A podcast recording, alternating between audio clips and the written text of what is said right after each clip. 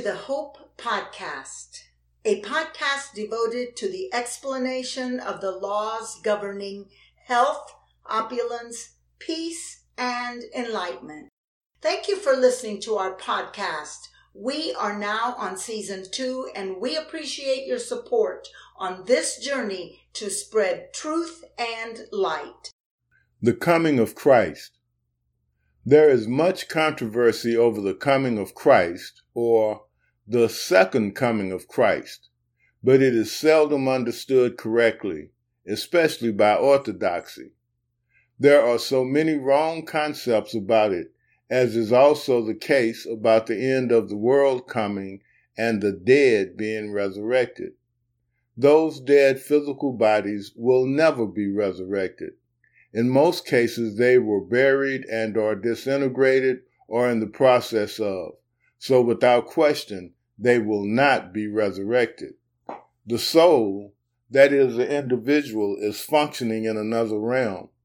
The end of the world really means the end of all discord or the time when that will be removed from the world. The coming of Christ refers to two actions.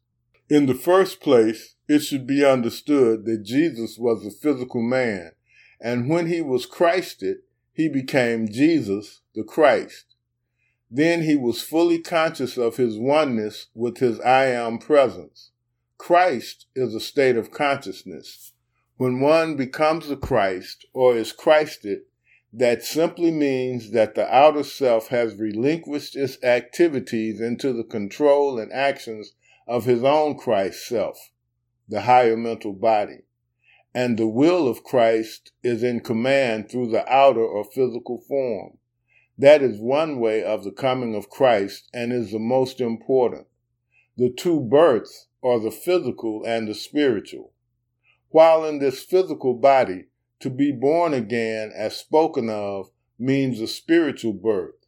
The spiritual birth means the communion and unity of the outer consciousness with God, the I am presence, and becoming the Christ in outer form as Jesus was, becoming the Son, a son in our terminology.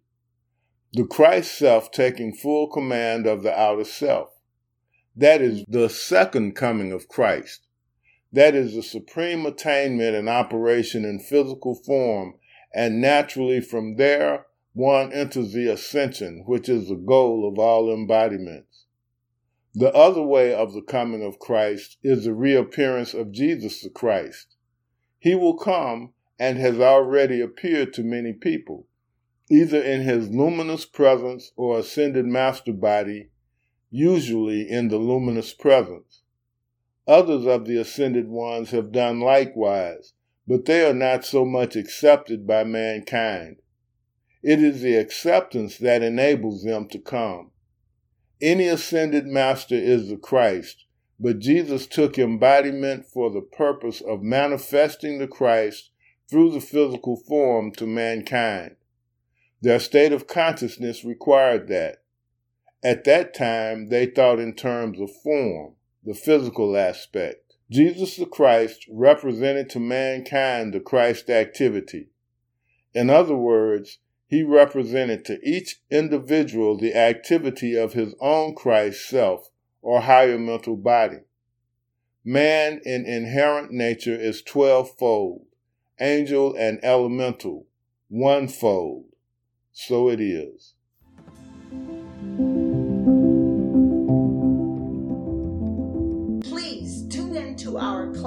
And daily radio on www.gatheringofchilas.com.